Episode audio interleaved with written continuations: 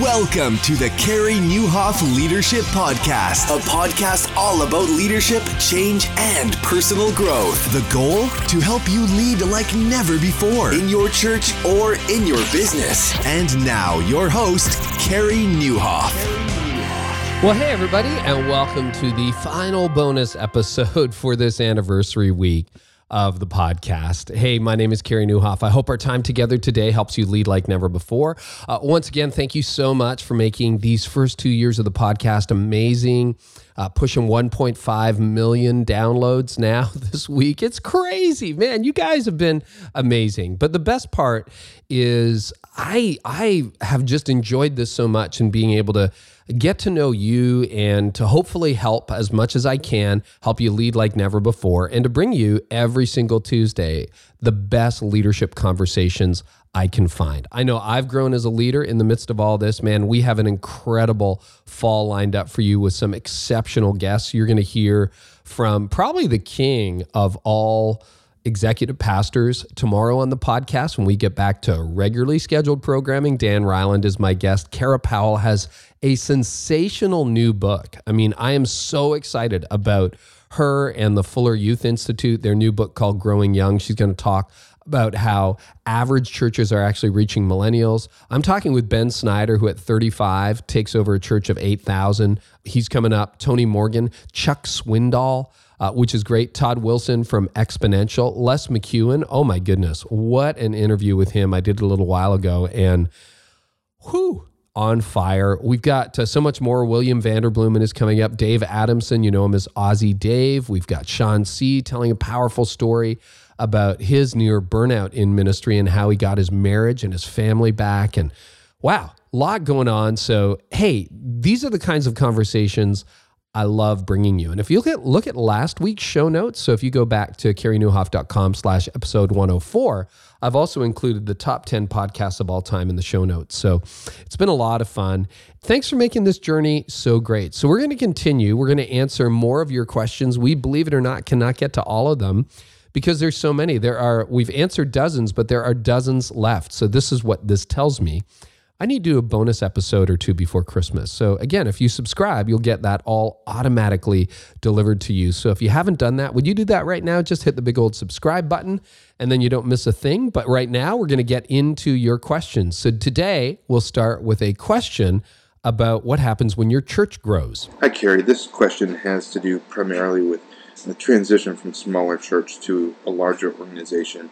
And the question is in reference to some of your recent podcasts uh, where we talked about time management and effectiveness as far as the senior leaders or the, the lead pastors, how they, they don't necessarily leave their office uh, for lunches, they have maybe meals catered, or maybe they, they, they don't walk to coffee anymore, and they just don't seem to, to focus primarily on, on connecting with everyone in the church, which makes sense uh, as you need to be more efficient with time management. So the question is two part. First question would be how many entry level staff still focus primarily on connecting with individuals and building those relationships and taking time to schedule meetings, to have coffees, lunch, and so forth? Uh, second part of that question would be is it something that is volunteer driven? So as you, you switch to a larger organization, uh, does all the staff make that transition or does it start in tiers and work down? So does it start with the, the senior leader making that transition, but then the, the, the staff uh, underneath the senior leader continue in that smaller church mindset. And as the church continues to grow, does each level down from the senior leader then transition into that uh, less focus on personal relationships and more focused on on organizational management? Thanks, Carey. Love this question. Thank you so much for asking it. So, I think there's really a couple of different transitions that happen. And I know this stuff because I had to live through it. I mean, when you've got six people, 14 people, and 23 people on average attending your church, which was the three churches I started with. I would share every Sunday morning with those three churches. And you grow to the church we are today, over a thousand in attendance, 2,500 people who call our church home. You've got to go through some transitions. And I would say the biggest transitions are simply this you go from ministering to people to leading people to leading leaders.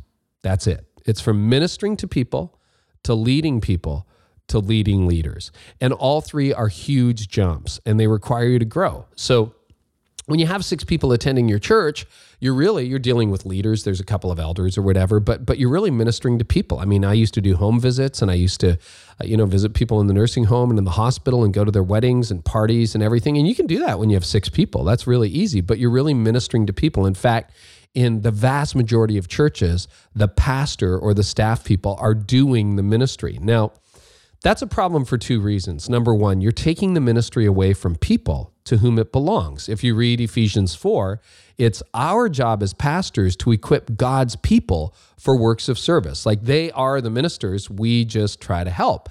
And so it's a mistake if you keep doing that. And it's like, well, you don't need to do anything. I'll do it all. I'll do all the visiting. I'll do all the Bible study leading. I'll do everything.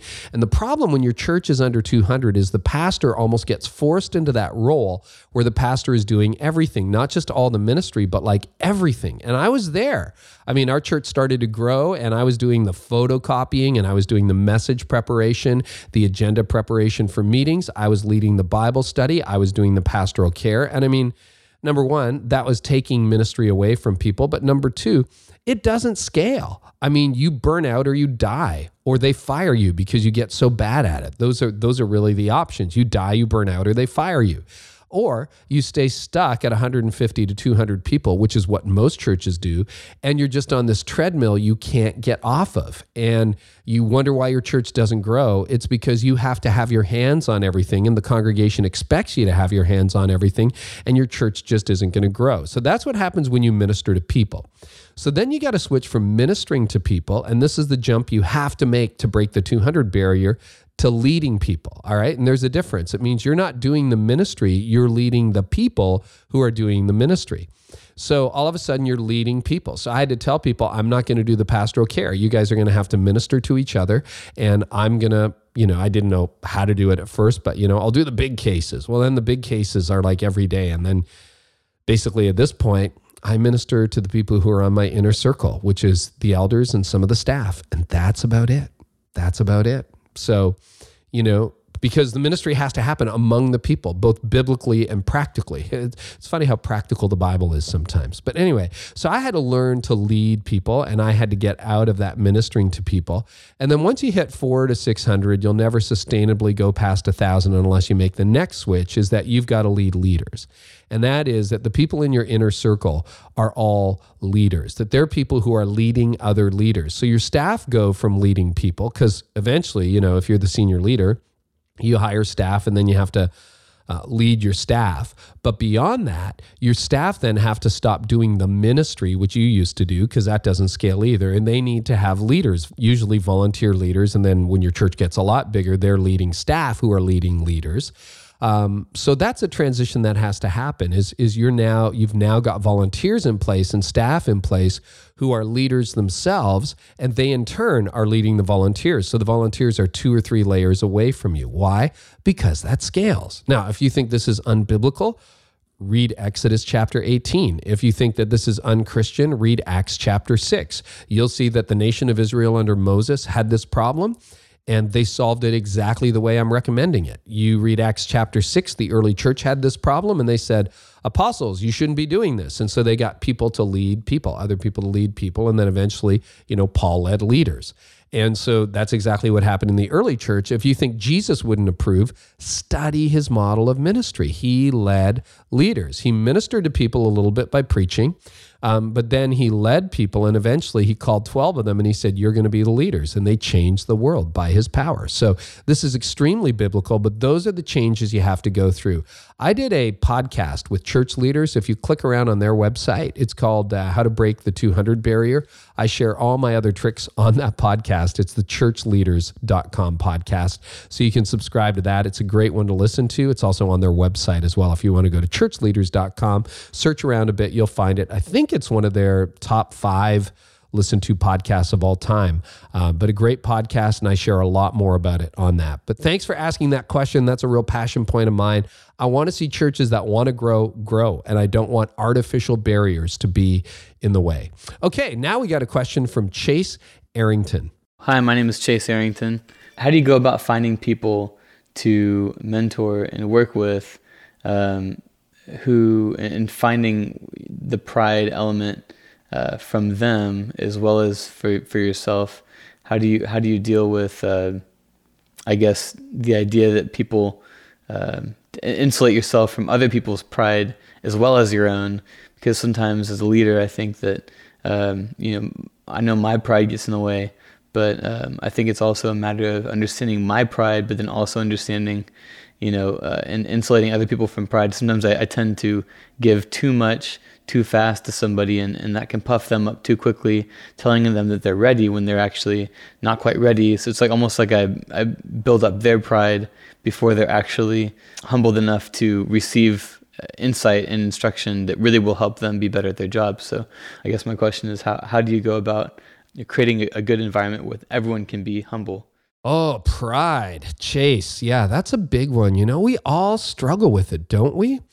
And and and I, I I definitely struggle with it, and I think there are very few people who don't struggle with pride. And we think of pride as like, you know, the arrogant guy who's strutting around or thinks the universe revolves around him. My guess is that that isn't most of our listeners' problems. I mean, hey, if you're that guy strutting around thinking you're God's gift to humanity, oh my goodness, go go get some help. But you know where a lot of pride comes from? It comes from insecurity. And and I think that was the root. I mean, sometimes I think I'm God's gift to humanity, and then my wife goes, "What?" And then I'm like, "Oh yeah." So you know that bubble gets burst pretty quickly. Um, but most of what I've struggled with in pride, I think, comes out of insecurity because pride is really about ego, and ego is really about self. It's not like I think I'm great. It's like no, me, me, me, me, me, me, me. And insecure leaders tend to be proud leaders. So, does your pride get in the way? Absolutely. So, what I would say has been very effective for me is I've had to learn how to get out of my insecurity. I've just had to learn how to wrestle that down on my knees before God uh, with some good friends in counseling and just try to get into that place where you've got a quiet, confident humility. I think that's the best place you could go. And some people would be like, well, isn't that just pride? No, no, no, no, no. It's a quiet, confident humility. You know, look at Jesus. He knew exactly who he was. He knew exactly who he was, but he didn't lord it over people. That's why in John chapter 13, one of the most powerful passages in all of Scripture, Jesus, knowing who he was, where he'd come from, and where it was going, got down on his knees and washed the disciples' feet. Because he knew. He's like, I know exactly who I am, I know exactly where I'm going. And that gives me the ability to serve you. See, an insecure person would be like, I'm going to die tomorrow, you know, or what if you guys are more popular than I am, or what, you know, that's what insecurity does. A confident, confident humility says, No, I know who I am. I know what I'm good at. I know what I'm bad at. And it's not about me. One of the best definitions of humility I, I've found is C.S. Lewis's, who says, Humility isn't thinking less of yourself. It's thinking of yourself less often. And I think that's right. Like God actually gave you some gifts, Chase. He gave you some gifts and you're good at stuff. And all of you who are listening right now as leaders, I mean, you're good at stuff. And that's a gift from God, but it is a gift and it's to be used in the service of God and the service of others. So, what are some things that will help you overcome your insecurity? Um, how about pushing other people into the spotlight?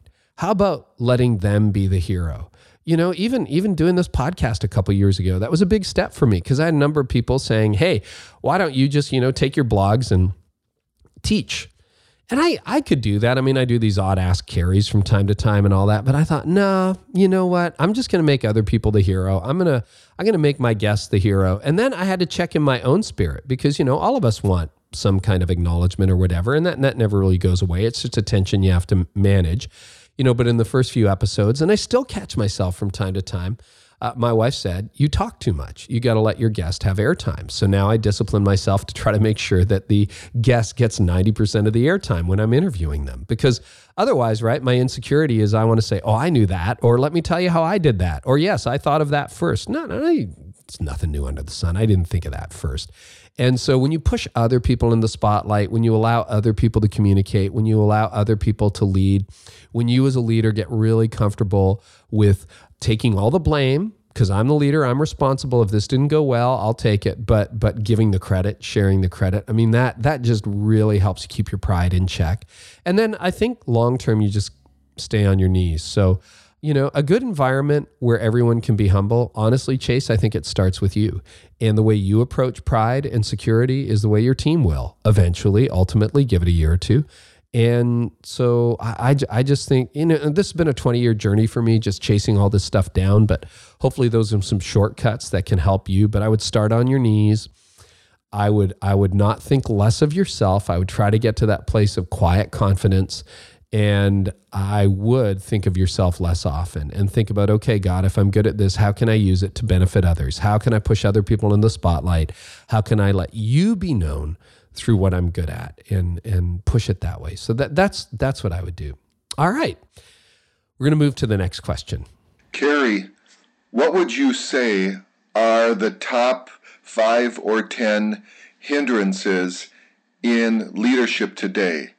I'm thinking about those obstacles that really hinder the church that a senior pastor like myself always has to overcome.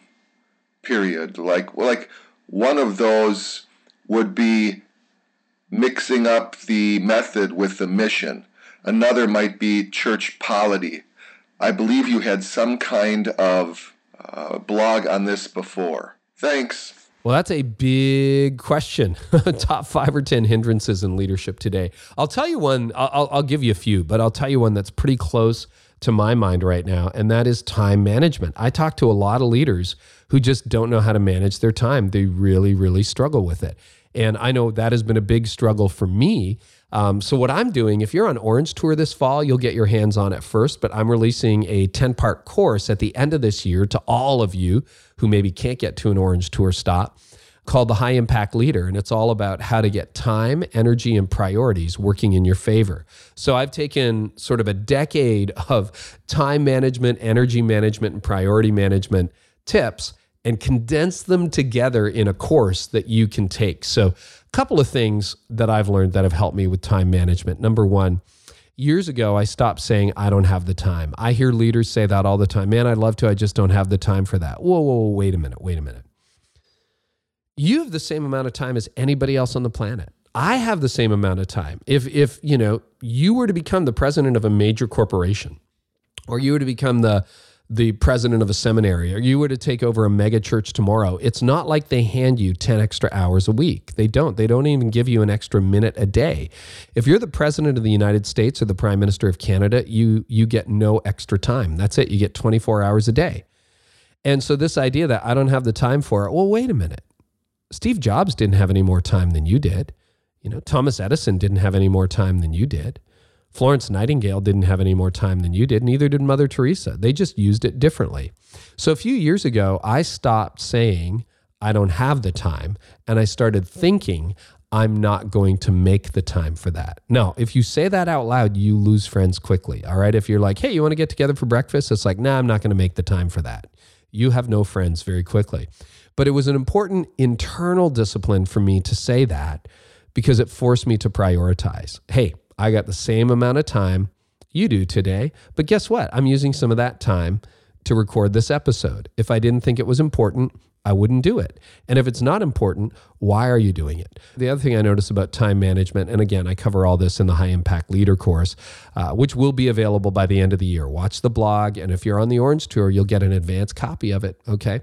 Is to manage your energy um, not all hours are created equal. I am a morning person. I produce far more in the morning. And so, what I want to do is, I want to do what I'm best at when I'm at my best. And so, if I do my writing and my content creation in the morning, I'm a lot better. By the time I hit one o'clock, and by the way, the day I'm recording this, this is going to get close to like one or two o'clock when I'm done.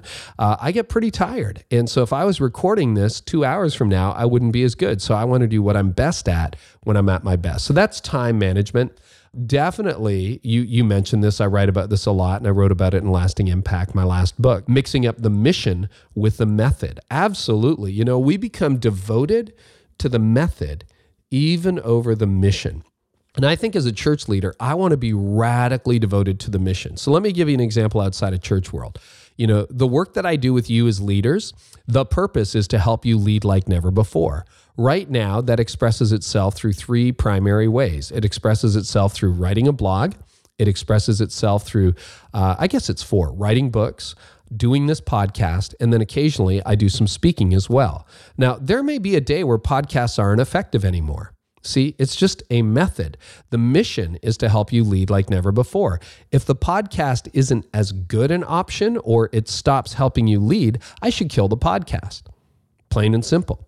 But sometimes we get so devoted to what we do. Oh, I love podcasting. Or, oh, do you remember when it used to get so many downloads? Or, like, oh, people used to love it. Or, you know, it's effective for some people. It's good, but it's not great. If I find a better way of helping you lead like never before, I'll, I'll, I'll embrace it. I'll kill this thing. I mean, you have to be willing to give up the method so that you can preserve the mission. Ditto with your church. If you love your style of music, but it's not helping you reach people and accomplish your mission, change it. Change it. Uh, last thing, third thing uh, for hindrances in leadership today it's the Pareto principle, plain and simple. And I talk about this again in the High Impact Leader uh, time management course coming out later this year. But the Pareto principle simply says that you get 80% of your results from 20% of your activity. So if you look at the top 20% of what you do, it produces 80% of your results. Uh, so, for example, I learned in my own leadership that when I communicate well, when I'm rested and fired up about the vision, and when I'm rallying people around a common cause, our church does the best. Now, reality is nobody ever asked me to do that. See, what happens to me is I have to make time to do all those things because people want different things from me. They want me to have coffee. They want me to come to their house. They want me to visit them. They want a meeting. They want to push their idea. And my entire week gets taken up with their priorities. And so, what I decided a while ago was I was going to spend 80% of my time, try to spend 80% of my time doing what gets me 80% of my results. Well, guess what? All of a sudden, if you do that, if you actually make time on your calendar, you become a better leader, a better communicator. Your church goes further. I have extra time to do things like this. I mean, it's amazing what happens. So I would say reverse the Pareto principle. Spend 80% of the time doing the things that produce 80% of your results. And then I'm just going to tease you with this one. Spend 80% of the time you meet with people with the people who produce 80% of your results because you're not doing that right now. You're actually meeting with the people who produce 20% of your results because you're meeting with all your problem people because you're like, well, this person didn't show up, so I got to go meet with them. And then all your meeting time is used up, and all you've done is dealt with a problem person who's going to create, guess what, another problem next week. You need to release those problem people and call up your top producers and say, we're going to hang out because they never ask you to hang out. Anyway, I explain a lot more of that, and you'll hear a lot more of that later this fall. But wow, I mean, if you start to do that, that will that will blow your mind to see the kind of productivity you have. All right, we got a question from Jonathan. Hey, Carey, my name's Jonathan Crum, and I just got a question uh, regarding um, bivocational. I see a lot of research on how to grow a church, but there's not a lot of resources on how to strengthen and maintain and to keep momentum and overall mental health uh, when trying to plant or pastor a church. Jonathan, thanks so much for the question. Man, it is a journey. And I write about it a little bit in my last book, Lasting Impact. I wrote a whole chapter on creating healthy teams and being a healthy leader. I've also written quite a bit about it on my blog. But yeah, I burnt out. I was not healthy. So, how do you do that? I think you need to really develop your self awareness and I think you need to have people who can speak in to how you're doing. I had a check in just recently, actually, in the last week, where I sat down with my wife and my lead pastor and I said, Hey, on a scale of one to 10, how healthy emotionally do you think I am these days? Like spiritually, emotionally, relationally, how healthy am I? And I got somewhere between a six and a nine on almost all cylinders. And that's good, but it tells me, okay, the six in certain areas I've got to work on a little bit harder. The seven, eights, nines, hey, we are on this side of heaven. It's pretty healthy. There were seasons where I was a three or a four and I didn't realize it. And I needed to get help. So I think when you have people who check in on you, it can be a lot better than if you don't have those people who can check in on you. So I would say what you want to do is you want to do more preventative work as well. Some of that is uh, resisting the temptation to be a workaholic. Some of that is you want to definitely make sure you work in the area of your strengths. Uh, I see leadership as a series of deposits and withdrawals. You want to make more relational deposits than you take withdrawals. You want to make more rest deposits than you take withdrawals. It's kind of like a bank account, right? If you end up taking more withdrawals than deposits, you go bankrupt. And in leadership, that happens. So if you have a really draining meeting, you know, you meet with someone who needed intense counseling or intense help, we all walk out of those meetings, or a lot of us do, drained and depleted. Well, your cup's empty. What are you going to do to fill it? I mean, doing an hour of email after that is not filling your cup. I mean, do you need to take some time off? Do you need to go to a coffee shop? Do you need to get together with a good friend who energizes you? I mean, what do you need to do to make sure that those accounts are short? And I think when you do that, you end up in a much better position. So, definitely some outside people who can speak into you. Uh, relentlessly pursue self awareness. That's really important. And then make sure that you are keeping short accounts and you're not overdrawn again and again. All right, we're going to go to our next question question is as we are working through as a church and and uh, you know love seven practices of effective ministry i know you've mentioned it as well. We're talking about thinking uh, thinking steps not programs and where do we want to take people to? I've heard you talk about on the podcast um, you know there was a day where we want to get everybody in small groups but oftentimes now we're finding a lot of people are finding community and serving teams and that sort of thing is there a place where you find yourself saying, man, we feel like uh, we're going to win uh, with people? Um, their ultimate place to grow, however you want to put it, um, is if they make it to this environment. They find themselves in community and, and growing in this space, um, whether that's a discipleship conversation, whether that's however you want to put that. So, yeah, I guess that's probably the gist of the question. My name is Phil Owen from Clio, Michigan. Love your blog, podcast. Uh, plan on being at the uh, conference here at the end of April. So thanks a lot, Carey. Well, thanks so much for that question. Thanks for the encouragement and big shout out to Michigan. Love everybody in Michigan here uh, quite a bit from leaders who are in Michigan. And uh, also want to say Seven Practices of Effective Ministry, even though it's 12 years old, one of the best ministry books I have ever read. If you haven't read it, do yourself a favor. Andy Stanley, Reggie Joiner, Lane Jones, three incredible leaders, uh, talk about how to do ministry more effectively. It's a classic book, and I still use it on a regular basis. So, yeah, I think you're hinting at a shift that I've started talking about a little bit, which is there was a day where we wanted everyone in small groups. Now, I think small groups are really important, but I am not 100% sure that they are the ultimate destination anymore. Uh, I, have I've said, and I'm not even sure I'm right on this, but these days I kind of think, all right, if I could only put person a person in one place, whether that's a small group or serving in the broader mission, I think I'd put them serving in the broader mission. Why? Because it's inherently outsider focused. Now you can disagree with that. You can, you know, write me angry emails. That's that's up to you. But I think I'm there. But I don't want to stop it there. So I want to kind of recast it. And I know in in the seven practices of effective ministry, the destination that North Point picked at the time was small groups. And I can't speak for them, so I'm just speaking for me. You know what? There are four things right now that I want people to get passionate about at our church. I want them to get passionate about serving in the wider ministry, whether that's in our church or, or somewhere else, serve in the kingdom. I want people to get passionate about inviting friends and to actually have unchurched friends they're building into and they're bringing with them to church. I want them to get passionate and excited about giving. And yes, I mean financially, because I think it does something for them. I think when you trust God with your money, you're finally trusting God. When you make an investment in the kingdom of God, it's an investment that honestly has implications into eternity. So I want people to give. And then finally, I want people to be in community. And what I find is that people who do all four things are the healthiest.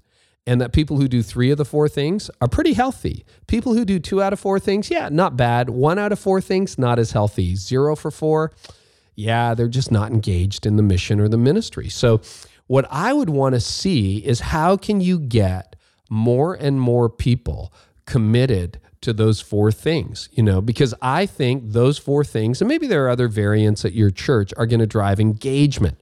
And engagement in the mission is what is going to drive their passion and going to drive your mission forward. So that's where I would focus these days. And finally, we got one more question from Brent in Maryland. Hey, Carey. Uh, this is Brent Brewer here in Maryland. I just want to know how do you define a win when it comes to Monday morning? When you're looking back at Sunday, are there several characteristics that you look at and say, yeah, we won today?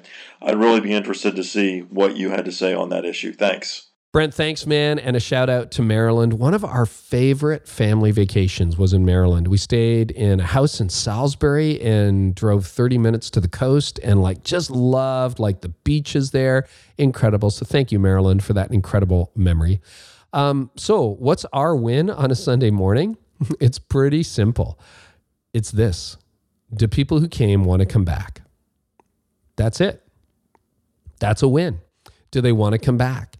If an unchurched person showed up for the first time, did enough happen in them, around them, to them, in the room that they're like, wow, that kind of blew my mind or it opened my heart and I want to come back? That's it. Because we know if they come back, I'm confident that at some point they'll meet Jesus. I'm confident that if we can create the kind of environment where people show up and they want to invite their friends and they want to come back, that a majority of them are going to have some kind of relationship with Jesus spring out of that down the road. Now, is everybody going to have that reaction? No. We've talked about this in one episode before on Ask Carey. I believe Jesus told the parable of the sower to preachers, so we didn't all get despondent because, you know, 10 people show up, not everybody comes back. I get that. That's okay. That's all right. But I want on balance for unchurched people to come back and say we loved it. Now notice this is unchurched people. It's not church people. It's not not did we like the music? Did we like the sermon? Did we find it met our needs? No, no, no, no. This is about who we're trying to reach, not who we're trying to keep. So honestly, Brent, that's our win. That's our win. Well, hey, that wraps up a week of Ask Carey. So this is the sixth episode that we've done. I know it's a lot of content. We've made these a little bit shorter. So on the way to work and back from work, you can finish them up entirely. But it's a way of just thanking you, the listener. Hopefully, this has felt like thanks to you. I know you've got a lot of questions, and literally, I'm scrolling down my spreadsheet where we keep track of them and my goodness there are dozens more. So yeah i got to get back behind the mic again in the next few months and and answer some more of your questions. You can leave questions anytime at careynieuwhof.com when you click on the little widget it goes to a speakpipe voicemail account. Just leave it there. Uh, we listen to them all answer as many as we can and tomorrow we are back with a regular podcast. So my guest tomorrow is going to be Dan Reiland, who has spent three decades working with John Maxwell, one of the most brilliant people in ministry today. It is like drinking from a fire hose. If you haven't subscribed yet, please do so. Uh, just it's free on iTunes, Stitcher, TuneIn Radio, wherever you listen to podcasts. That way, these episodes load without you having to do anything. That's how I listen to all my podcasts is by subscription. And I got to tell you, it works fantastic. So, anyway, thank you so much. Thanks again for the first two years. We got so much ahead that I'm so excited about. And I really do hope our time together today has helped you lead like never before. And we are back on schedule tomorrow with our regular Tuesday episode. Thanks, everybody. You've been listening to the Carey Nieuwhof Leadership Podcast. Join us next time for more insights on leadership, change, and personal growth to help you lead like never before.